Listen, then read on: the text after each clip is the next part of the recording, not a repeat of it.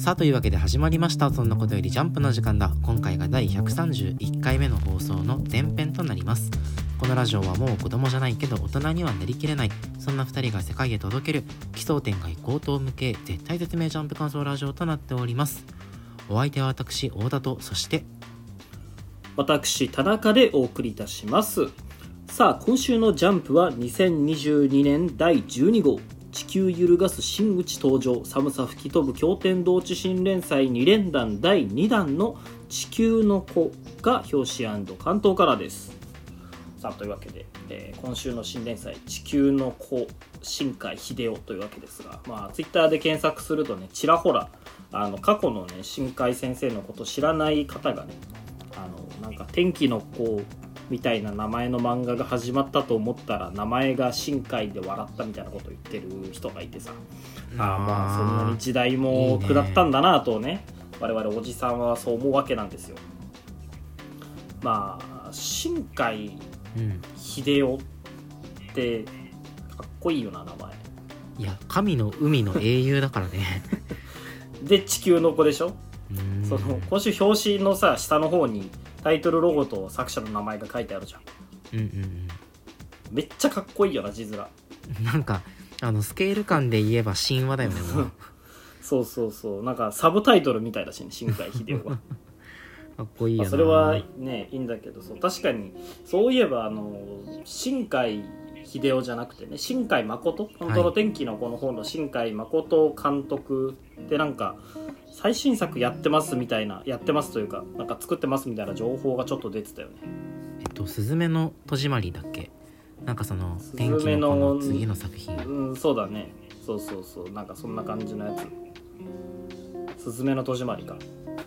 新海誠作品って俺たち結構好きじゃん。昔からまあいや俺めちゃめちゃあのにわかだから「君の名は」と「天気の子」しか実は見たことないんだけどね。あそうなんだ、ん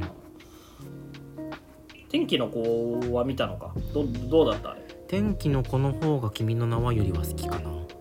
あそうだよね。俺もそうなのよ。うんうん。すごい天気の子良くて「君の名は」は「君の名は」でもちろんいいんだけど。なんか俺当時ツイッターにすげえ天気の子の感想を書いた記憶あるんだけど今日調べたけどもう見つからなかったんだよね。なんかすげえ長々と書いてたような気もする。うんうんうん。天気の子のあのうっそうとした感じがいいんだよね。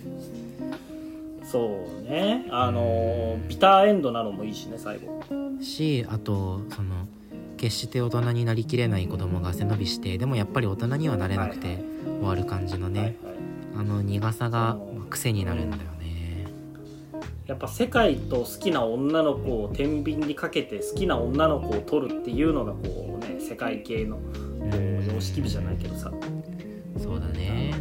そういうところが俺はたまらないまです。あ俺たちのルーツだもんね世界系って言ったらね年代的にはね。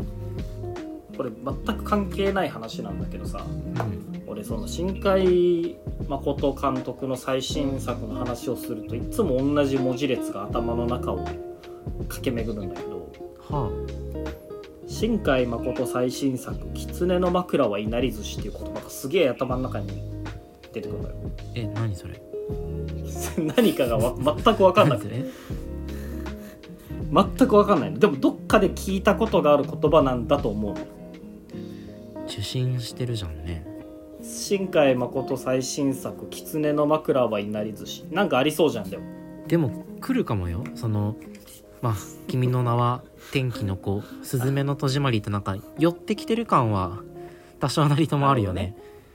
確かに確かに。狐 第4作目が「狐の枕はいなり寿司」なんかな、ね2030年公開うん「狐の枕はいなり寿司ああ俺預言者なのかもしれない。あームハンマドみたいな」しょぼいニッチな予言は。新海誠の最新作のタイトルを授けられた預言者。なのかもしれない。いやーそのねその何スズメの涙はいなり寿司じゃなくてなんだっけ？スズメの戸締まり。うん。どうどうなんだろう？今年らしいよ。2022年秋公開らしいから。なるほど。であの九州の田舎に住む女の子が主人公っていうのでね。どうなんでしょう？え？我々の地元も 我々の地元もちょっとねもしかしたら出てきたりするのかもよ。南福岡とか南福岡というか福岡の南の方とか。どうかな？熊本の北の方とか。日本各地の廃墟を舞台としてってことだから。な ああの舞台三池とかだったらどうする？舞台が？どこ？三池。いやー迫ってきたね 三池。もうあの福岡県民福岡県民でも知らない人いるかも。そんなことはないかさすがに。うん。いや三池っていうね町が。あうってん。でもいいとこなんだけど。あれだね。あのー九州のあ日本各地の廃墟を舞台っていうことでその夕張とかさそういう炭鉱跡地って俺結構好きなんだよね。あそうだね。俺のね地元うん。山口県宇部市なんだけどそれもまあ炭鉱で栄えた町でとかあとね結構たくさんあるよね。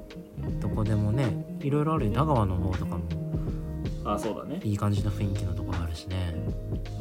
うん。我々が敬愛する古典ラジオのね本拠地ですよ。いいやいいかねパレットある要する田川市のね。そうそうそうそう。ねえどうなるう。またあれなのかね。ボーイミーツガールで世界系でって感じなのかな。うーんまあちょっとでも変えてほしいな。もういいかな、ね。ボーイミーツガールは。でもボーイミーツガールではあらすじ。あ九州の静かな町で暮らす17歳の少女スズメは扉を探してるんだという旅の青年に出会うっていうところから始まるらしいから。ボーイミーツガールじゃん。ボーイミーツガール。えー、天草のハイホテルとか出てこんかな。あいいじゃん。いいね。ね。天草天草ね。天草って炭鉱の町だ炭鉱の町じゃないよね天草。いや天草は全然漁業の町だよ。そうだよね。うん。不思議な扉に導かれスズメの戸締まりの旅が始まるということらしくて。え？まあなかなかた何？その好奇心をくすぐられるというかね。なかなか面白そうだなというそんなボーイミーツガール的なねお話がスズメの戸締まりなんでしょうが今週の新連載「地球の子」もね冒頭ボーイ3つがあるということで今週もアンケートの発表に参りましょう。えそれでは私太田から、え1位新連載「地球の子」2位ブラッククローバー3位ピピピピピピとなっております。はい、私田中今週の1位は同じく地球の子。そして2位ウィッチウォッチ3位守れシュゴバルとなっております。この前半パートでは地球の子そしてウィッチウォッチの感想について話していこうと思います。それでは1作品目参りましょう。どうぞ。おかえり僕らのジーニアス。地球の子です。はい。いやー何よりも楽しみにしてたよこの新連あ載ー。ね、ライトウィングソウルキャッチャーズ大好きだったね僕たちとしては。本当に楽しみだったわけなんだけど。うーん。でなかなかねどうして期待を期待通りというか期待を超えてくるような作品だったんじゃないですかね。あのね結構そのうん予告の段階でねあのそうそうそう。新海先生の作品ってことでかなり注目度は高かったんだけどうん。あの純愛物語みたいなね描かれ方煽られ方をしてたんだよね。なんか地球を抱いてるイラストが使われてて、まあ、ラブコメなのか、まあ、恋愛ものなのかっていうところだったけどあまりにもそのねもともと明らかにされてたビジュアルからは全くどんな話なのかピンとこなかっそうなのよね。たそう。でまあでも表紙でさ今週の表紙で一般人 with ヒーローっていうところでさあまあ一般人のあ。の主人公と、まあ、ヒーローが出てくるんだろうなみたいな予想もなんとなくついてね。そう。結構なんか表紙見る感じさうん。あの決意を固めた風の男の子とバックに地球そしてなんか不思議な女の子がいるっていうことで結構熱い話なのかなって思ったわけよね。表紙見た時。なるほどねそうね。うんとまあ始まるんだけどね。そうそうそう。いやいやどうして？最初の扉めちゃめちゃかっこよくない？っていうかさその第一声よこの漫画の。はいはいはいウサイン・ボルトは生まれた瞬間 100m9.58 秒で走ったか。だからいきなりもうさしびれるよな。し俺これ読んでしびれたもんね。深海節がキメッキメなのよね。そう。そうなのよ。この扉でなんかビビビッとあ俺は今深海を摂取してるんだっていう感動に触れた。あの忘れてた感覚を思い出したよね。なんか扉が開いたというか。うーんいいよね。ウサイン・ボルトは生まれた瞬間 100m9.58 秒で走ったか、スティーブ・ジョブズとマッキントッシュは同じ生年月日か。マハトマ・ガンディここまでわかんののよ。ここまでわかる。ここまでもわかる。マハトマ・ガンディはまでわかる。までわかる。生まれたその日から塩の更新を始めたかってめっちゃかっこよくない？ここでさその塩の更新を出してくるあたり俺そのチョイスが渋いというかまあスティーブ・ジョブズであってもさ、そのうん iPhone を使ってないわけじゃん。うんうんうん iPhone じゃなくてマッキントッシュ、でガンジーもさその、ね、塩の更新っていうところを出してきていやめっちゃかっこいいしここまで読んでて全く言いたいことが分かんなかったのよ。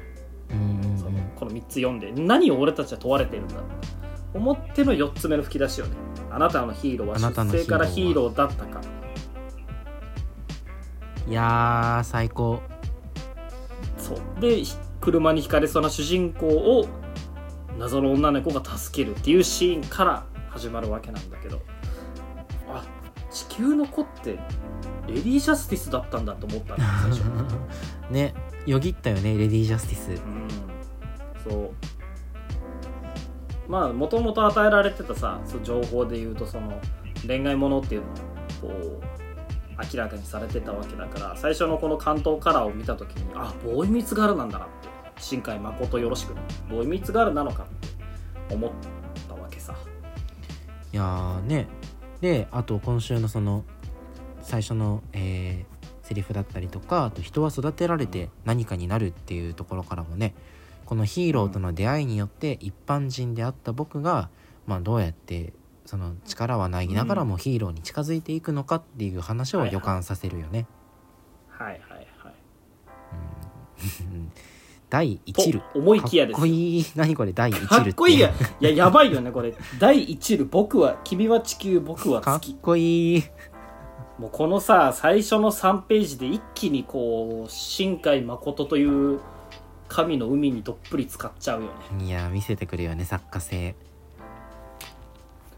いやー。話数の単位っていろいろあるじゃん、うんうん。第1話だったりさ。デプ数とかもあったしね。だったり。そうそうそうそう。ルを使う人ってね今までいなかったらしい。いやいてたまるいかてたまるから。いやなんかでもあのここまでの印象としてもちろんその新海先生をあの存分に感じることができて嬉しい限りなんだけど何よりめっちゃ絵うまくなったよね。うんね。あの新海先生風味を残しつつ小綺麗になったというかさ。うーん。なんかあの線も綺麗だしあのうん。塗りが何より綺麗。ね。めっちゃこれ本人が塗ってんのかな？ね。ほんこれ新海先生なの？とんでもなく上手だよね塗り。ね。アニメみたいなさ塗りしてるじゃん。ねまあ、デジタルはデジタルなんだろうけど、歌ってるしうん。なんか新海先生って意外とそのちょっと絵柄で言えばね塗り含めて古いあのうんーあんまりその絵面的な部分でのうん。センスって、うん、そんなにはセリフ回しとかに比べるとそんなには光ってなかったからう演出はうまいけど、うん。やっぱ雰囲気が、飛び抜けねて画力が高いとかではなかったからさ、かるわかる。だから今週このねまず絵のうまさ絵の綺麗さっていう部分で明らかにこう成長してるっていう感動かな、うんまずは。まずは。うん。もう最初の3ページで15分話してるわ。け そうまあ最初言ったようにさそのレディー・ジャスティス風味のあるボーイ・ミーツ・ガールなのかって思ってたわけよ最初。はいはいはい。と思ったらいや今週さその総じて話進むスピードが異常に速くて。そうだね。えどこまで行くんだと思ったのよ。うん。ボーイ・ミーツ・ガールなのかって思ったらそのまま結構序盤に付き合うじゃん一緒に。もういきなり。そうだね結構秒で付き合うよね。そう告白してそうあの記憶を消されたんだけどなぜかあの消え消消されきってないというか消えきってない、というところからこう接触を図ってそのまま一目惚れ的に付き合う。うん。あボーイミーツガールでもう第1話から付き合う話なんだ。って思ったわけよ。まあその後のねヒーローとしての成長にこうフォーカスしていくのかなとね。そうそうそう。と思ったら今度結婚するわけよ。いやーね。プロポーズもめちゃめちゃかっこいいけどね。かっこいいよねこれ。俺最近タコピー読んでるからさ。うん。なんかこう飛び降りたけど超能力使えませんでしたっていう話になるかと思ったのよ。そのまま落ちて死ぬなりなんなりしてその主人公の女の子の名前なんだっけ？えっとなんだっけ？カレリみたいなやつね。あカレリちゃんかうん。カレリちゃんの現在が始まるかと思ったのよ。うん。と思いきやそのまま、あのー超ロマンチックに結婚を決めるわけじゃない。あってことは、その恋愛ものと言いつつも結婚まで進んでヒーロー活動をやるっていうこう何？ちょっと全然テイストは違うけどスパイファミリー的なね夫婦生活を行いながら話を進めていくって話かと思ったわけよ。うんうん家族のほんわか話もしつつそのヒーロー活動もしたりとかね。ハートフルラブストーリーなのかなと思ってね。あそうそうそうそう。ハイテンションハートフルラブストーリーかなと思ったんだけどと思ったらうん。子供が生まれるわけじゃん。はい。おやおやっとね。あそう。あいよいよもうスパイファミリーチックだなって。まあ 私たちの子も普通の子だよって言ってるけど実は普通じゃなくてまさにスパイファミリー的なね超能力使う子供そしてスーパーヒーローのお母さんで一般人のあの夫お父さんっていう話かなと思ったわけ。うん。ねそうだね。そう。と思いきや最後の最後このカレリちゃんは地球の子として隕石落ちてくるでっかい隕石を救ってそのまま死んじゃうわけ。よはい。え？ってどこまで一体話が進むんだって思ってからが俺最高に面白くてね死ぬとは思わなかったし。そう。あのまあ最愛の奥さん、うんうん。いやいやいや。最愛の奥さんが死んでしまってどうするんだって思ったらまさかまあ大方の予想通りこの息子も奥さんみたいなスーパーヒーローの力超能力を継いでましたで地球の命運が抱かれているで終わるんだけどここであの予告カットが効いてくるな。と思うんですようんはい。まさに最後のコマで主人公が地球の子を抱いてる。っていうのがあの予告カットで出てた地球を抱いてるその主人公にかかってくるわけよ。ねうん。完全にミスリードされてたわと思って。ねえ本当にあのー散々煽られててあ散々煽られてたけどまあ純愛物語には違いないのよね。この、まあ今までね父から子へこの純粋な愛っていう、この後もねその親子愛っていう形で間違いなく純愛は描かれるし、うん。あとあの一般人 with ヒーローっていう構図もまああくまで一般人のお父さんとヒーロー活動してる子供みたいな構図でこの後うん。話は描かれていくかもしれないし、ねあの予告の煽りで一切嘘はついてないにもかかわらず読者の予想を完全に裏切ってるのよね。これすごいよね。マジでミスリードされちゃったわ。とんでもないよね。うん。いやー。ただなんかその仕掛けがさ先行するあまり、なんかうん。この度肝を抜いてすごいみたいなところがこの地球の子の評価としてま,、うんまずあると思うのよ。実際そうそれにすごい惹かれてるしね、ただ、うんこのスピード感の中で恋愛パートめちゃめちゃ面白くない？うんあのまとまりすぎてるよね。ななあのまず一番最初さそのヒーロー活動してるカレリちゃんと、まあ、レイスケくんがさ偶然接触するわけじゃん。でうん。カレリちゃんがレイスケくんのこう記憶を消すんだけどなぜかレイスケくんはこう、えーカレリちゃんの姿が脳裏に焼き付いてて、まあ、彼女を見つけてしまうと。はい。で再度カカレリちゃんはレイスケ君の記憶を消すんだけれどももしかしたらとこう思わずにはいられなくてちょっとある種メッセージを残すんだよね。捕まえた犯人にもし私のことを覚えてるなら今日5時昨日と同じ店でまたおごってっていうメッセージを残してうん。来るわけないよね。面彼なんて来るわけないよね。と思いつつ喫茶店に行くとまたやられたんですね俺って言ってえー、いるのよレイスケが。うん。ここめちゃくちゃおしゃれじゃない？おしゃれ。ここを読んだ段階でさそのあの何？まさか子供の話に行くとは思わなかったからなんかしょ何？そのお互いの身分を隠して付き合ったりとかあの女の子は誰なんだって正体を探っていく話になるのかなそういうそのあのラブコメになるのかなと思ったら全然違くてさ手法もおしゃれだし。まあね。でまたそのあのでもなんでもう一回自分と会ってくれたんですかっていう質問に対して忘れたのを話し相手にしてあげるって言ったのとかさこういう構成の仕方が深海一節なのよねらしいね。いやーやっぱ分かってるよね見せ方。うん。こういうのが好きなんだよねオタクって。確かに。そうなんだね。次のエピソードも好きでさやっぱこのプロポーズ最高にかっこいいよね。かっこいいね。こんなん第40話ぐらいでやる話じゃん。ねえ。とここまでのその出会いと飛び降りながらプロポーズするで1巻さ十分描けるじゃん。9話10話分ぐらいって。なのにこれをこの数ページのうちに描ききってでまあプロポーズが成功するだけじゃなくてさこのあの摩天楼の間を飛び抜けながらキスする美しいシーンまでつながるのも最高なのよ。うんここまでなんか毎毎ページ毎ページちゃんとドラマチックな展開が描かれてていねやすっごいその新海先生このまとめる力とまあドラマの展開させる力っていうのがなんかね、まあ、かんなんか今までと見違えて増してるよね。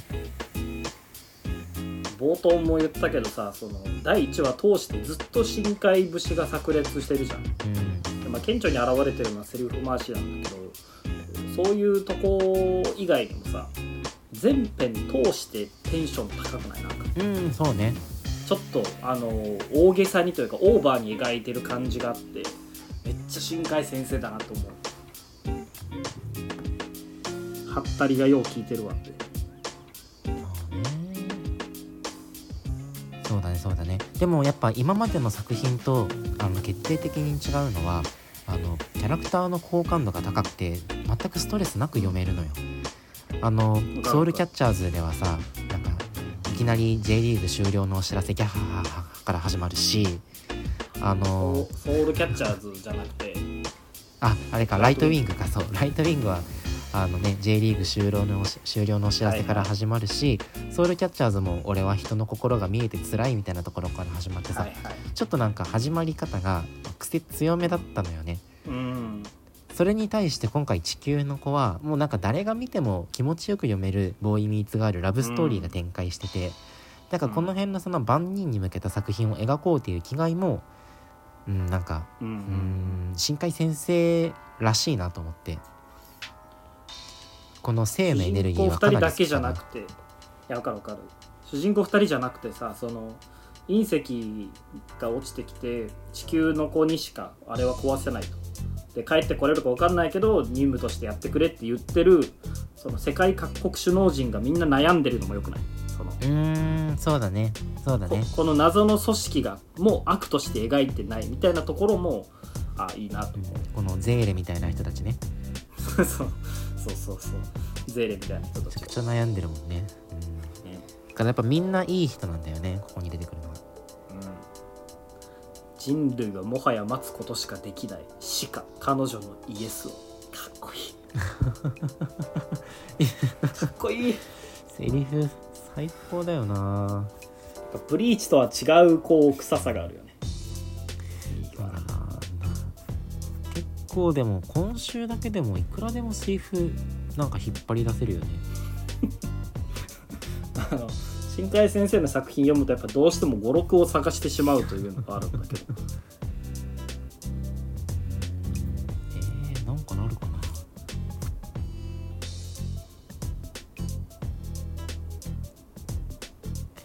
まあ景色最高だからギリ合格はやっぱ外せんかな。うんいいねこのプロポーズからのキスでこのセリフ回したらたまらんねうんと彼女を呼べ最悪のしあとあの結婚式のこの満面の笑みのあのカレリさんにあの彼女を呼べ、うん最悪のシナリオが起きてしまったっていうナレーション重ねちゃうのも逆。めちゃめちゃ好きだし、あーはいはい。うんわかる。わかるうーん。いいやーいい君と幸せになるって決めてしまったのでも武士じゃない。なあー武士決まってるね。この点をつける感じ棒点をつける感じとかさ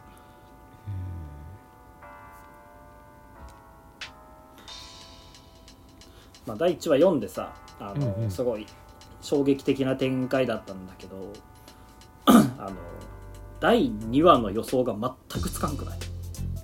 まあそうだね。先週も茜話の感想で言ってたけど。そうなのよ。そう。そうそうそう。茜話もそうだけど第0話みたいな第1話なん。でどっちも。めちゃくちゃ読み切りとして前日談としてのあの第1話なのよね、いや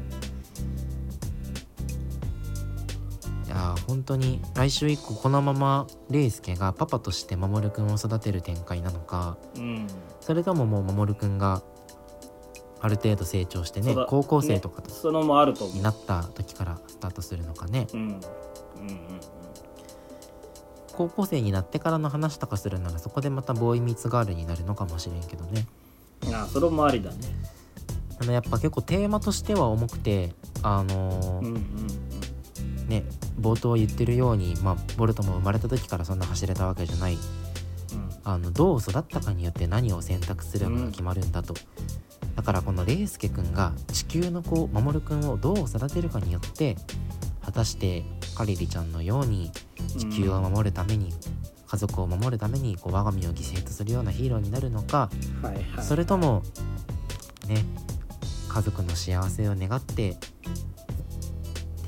ある種一般人として生きるようなえー道を選ぶのか、これは今レイスケ君の、ね、腕にかかってるわけよね。うーん。なかなか難しいよね。でそれはもちろん正解で言えば地球の子なんだから地球を助けなさいよって話になるんだろうけど、今週の第1話を見る限りその地球の子として生きて愛する人のねレイスケ君と守君を残して散っていったうんカレリさんを見た、まあこのレイスケは果たして同じようにその子供を育てることができるのかというと、うん。できないでしょできない。けどやっぱカレリの思いを継ぐっていうところを考えるとやっぱその地球の子として頑張ら頑張りたいっていうのもあるんじゃないの？カレリの生きた証そというかさ。か葛藤そこの葛藤がねこの後描かれていくのか。うん。それとも、うん、またなんか別ベクトルでのねあの何か盛り上がりどころがあるのか、うん。あの縦軸がないじゃん今。全くそうだね。茜話の方がまだあったよ、うんうんうん。まあ、お父さんを見返してやろうっていう話はあったけど本当にね何も分かんないのよ。この後ね何を目指して話が進んでいくのかがね、そう。という意味で来週もね来週がすごい俺は早く読みたいよね、本当に第2話次第で、うん、あの変わるよね。あこういう方向性なんだってもううん。ささすがにわかるじゃん、2話目ではもう今回みたいなこの予想を裏切るような手法ってのは決まらないじゃん。うんすげえ楽しみなんだけどただね全く言語化はできないんだけど、まあ、伝わるかな。全く言語化できないんだけどなんか俺タイムパラドックスゴーストライターをね想起してるのよ。なんで？このいやわかんないのこのね読語感というか。なんかとんでもない壮大な話が始まりそうな気配だけがあって終わっていきそうな。そう。あのタイムパラドックスゴーストライターの第1話読んだ時と似た感情を抱いてて俺それがねちょっと不安ではあるんだけど。なるほど。なるほど。あれか。と思ってさうん。ツイッター検索したら結構同じこと言ってる人いるの タイムパラドックスゴーストライターっぽさを。うん、感じてる人、うん何がそう思思わせてるのか全く分かんないんだけどね。タパコラ感っていうとどうかなわかんないけどでもちょっと俺もノワズノーツ感は漂ってるかな。全く既視感のない第1話なのになんか雰囲気だけ感じちゃうよ。めちゃくちゃワクワクする話が今から展開される気配はあるんだけど果たしてこれがねね。その調理されるのか。それともこう持て余したままずるずると掲載順が落ちていくのか、まあ、2つに1つよね。だからこその第2話よね。勝負の第2話がこれほど当てはまる作品もないと思うよ。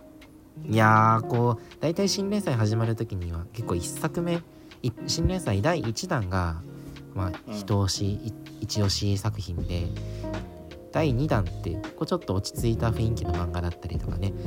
はい。看板に果たしてなるのかならないのかでいうとまあ一歩後ろみたいな漫画の方が多いイメージなんだけど今週のこの「地球の子」に関してはいやー正味ここ最近の新連載で見てもズバ抜けてたよ。うん。令和4年あのベスト第1話になるんじゃないでしょうか。では3年じゃない今令和4年ですよえ？今令和4年だっけ？令和4年ですよ。あもう何をおっしゃる？全く時が数えられなくなったんだけど令和4年か今。これがタイムパラドックスゴーストライター現象。ということでね第2話以降本当に応援して読んでいきたいなと思います。はい。はい。というわけで次の作品参りましょう。篠原先生は令和の秋元治になろうとしているウィッチウォッチです。ちょっちうん。いやーまあ森人の趣味がクローズアップされた回でデニムについて話してるんだけどめっちゃこち亀だなと思ってさああそう。ああなるほどね。今までそうスケットダンススケットダンスと言っていたけどこち亀のさあの戦車の解説する回とかさ、プラモの解説する回とかすごい彷彿とさせるのを彷彿とさせててさもしかしてウィッチウォッチがなろうとしてんのはスケットダンスじゃなくてこち亀なのかもとか思ったり思わなかったりするんだけど。まあ確かにこっち亀感はあるけど、うんうん。そうそう。今週そのデニムの話をしてるじゃん、はい。人が。で俺はさ洋服が大好きだからほ今週解説されてることとかも全部わかるのよ、まあ、知ってるし。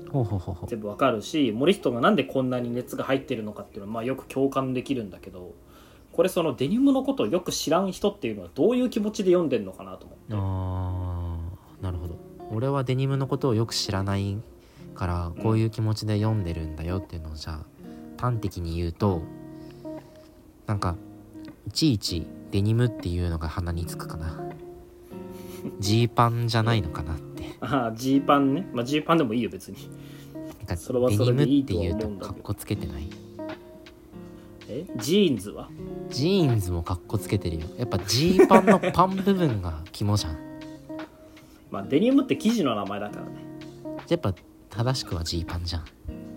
うんそうだね。ジーンズパンツが正しい。まあジーンズが正しいんだけど日本ではジーンズパンツ略してジーパンジーパンだよ。アルファベットの G にパンでジーパンだよ。カタカナパンでね。はい俺は森人のこういう熱くなってる回はすごいねウィッチウォッチ通じて好きだからもっとこういう風な回読みたいんだけど。あの俺もさデニムまあたくさん持ってる。の10本以上持ってるんだけど、俺が持ってる今週ねその最後あの美晴くんのお父さんが履いてたデニムをあのリペアというか2個の魔法で綺麗にしてプレゼントしましたっていうオチなんだけど、まあ、それがそのすごい状態がいいあのリーバイス 501WX47 モデルのヴィンテージってことで100万円の値がついてるわけなんだけどさ、まはい。あ、俺が持ってるデニムの中で多分一番高いのってリーバイス501ビッグ E ってやつなのよ、まあ、俺が買ったのがね何年前だろう。大学入る前とかかな。うんほうほうとかで当時ね23万ぐらいだったんだけど、今なら多分8万から10万ぐらいの価値はにはなってるかな。そんな上がるもんなんだ。あのヴィンテージデニムってさそのもう生産されてない昔のデニムなの。で、まあ、ヴィンテージって言われるのが大体1978年とかより前に生産されたデニムなんだけどあのもうないわけだし普通の人ってまあ使ったら捨てるじゃん。ボロボロになったら、ね。だからどんどんその世間に存在する数っていうのが減っていくのよ、はい。まあコレクターが集めたりもして。だからどんどん年が経つにつれて希少価値が上がって金額が上がっていくんだけどもう今やねヴィンテージデニムというのはもうあの資産というか投資なわけよね。スニーカーと似てて。だから全然ねいいと思う。この今週冒頭でさその何森人が持ってたデニムとこのもらったデニム何が違うかって話なんだけど森人がさ第1ページ目で言ってんのがさ、ほえうー LBC そうそうそうファえーっとねなんだっけ。LVC47 モデルのセカンドウォッシュって言ってるじゃん。ほこの LVC っていうのがリーバイスヴィンテージクロージングっていうラインなのよ。うほうほうほう。リーバイスは分かるよ。リーバイスわかるよ。わかるよね。まあ超有名なデニムブランドですよ。の LVC リーバイスヴィンテージクロージングっていうのはその昔その、うん、なんていうのかな。俺が持ってるビッグ E とか今週出てる 501WX とか何が違うかって生産された年代が違うんだけど生産された年代によってディティールが違うのよ。へえ例えばそのデニムってさあのリベットってわかるわかるかな？銅色のさなんか秒みたいなのがあーついてるついてる。るボタンでしょ？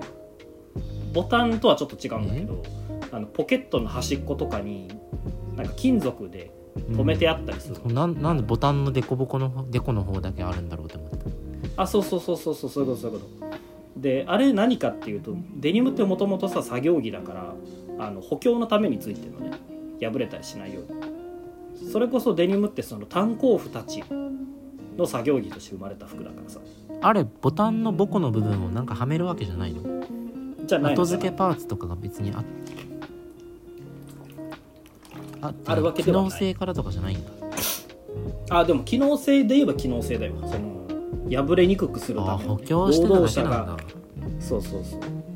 なんだけどその生産のされる年によってそういうのが微妙に違うのよ。ステッチっていうその糸の縫われ方が違ったりとかあのリーバイスって買ったらそのお尻のところにねあのピスネームっていうちっちゃい布でリーバイスって書いてあるんだけどそれの綴りというかその何筆記筆記体というかそのなんていうのかな。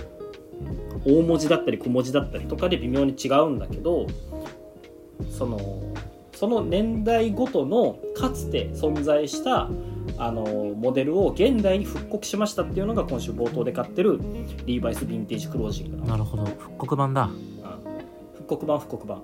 だからダイパリメイクみたいなもんや。なるほど。うん、でダイパリメイク、まあ、今週森人が持ってる47モデルって1947年に発売された通称あの対戦モデル。第二次世界大戦モデルってやつなんだけど。対戦終了後じゃん。あの、まあ、対戦終了なんだけどね。だけど、まあ、対戦モデルって言われてる。その対戦後物資が対戦後とか対戦中に物資が少ない中で作られてたデニムなるほど。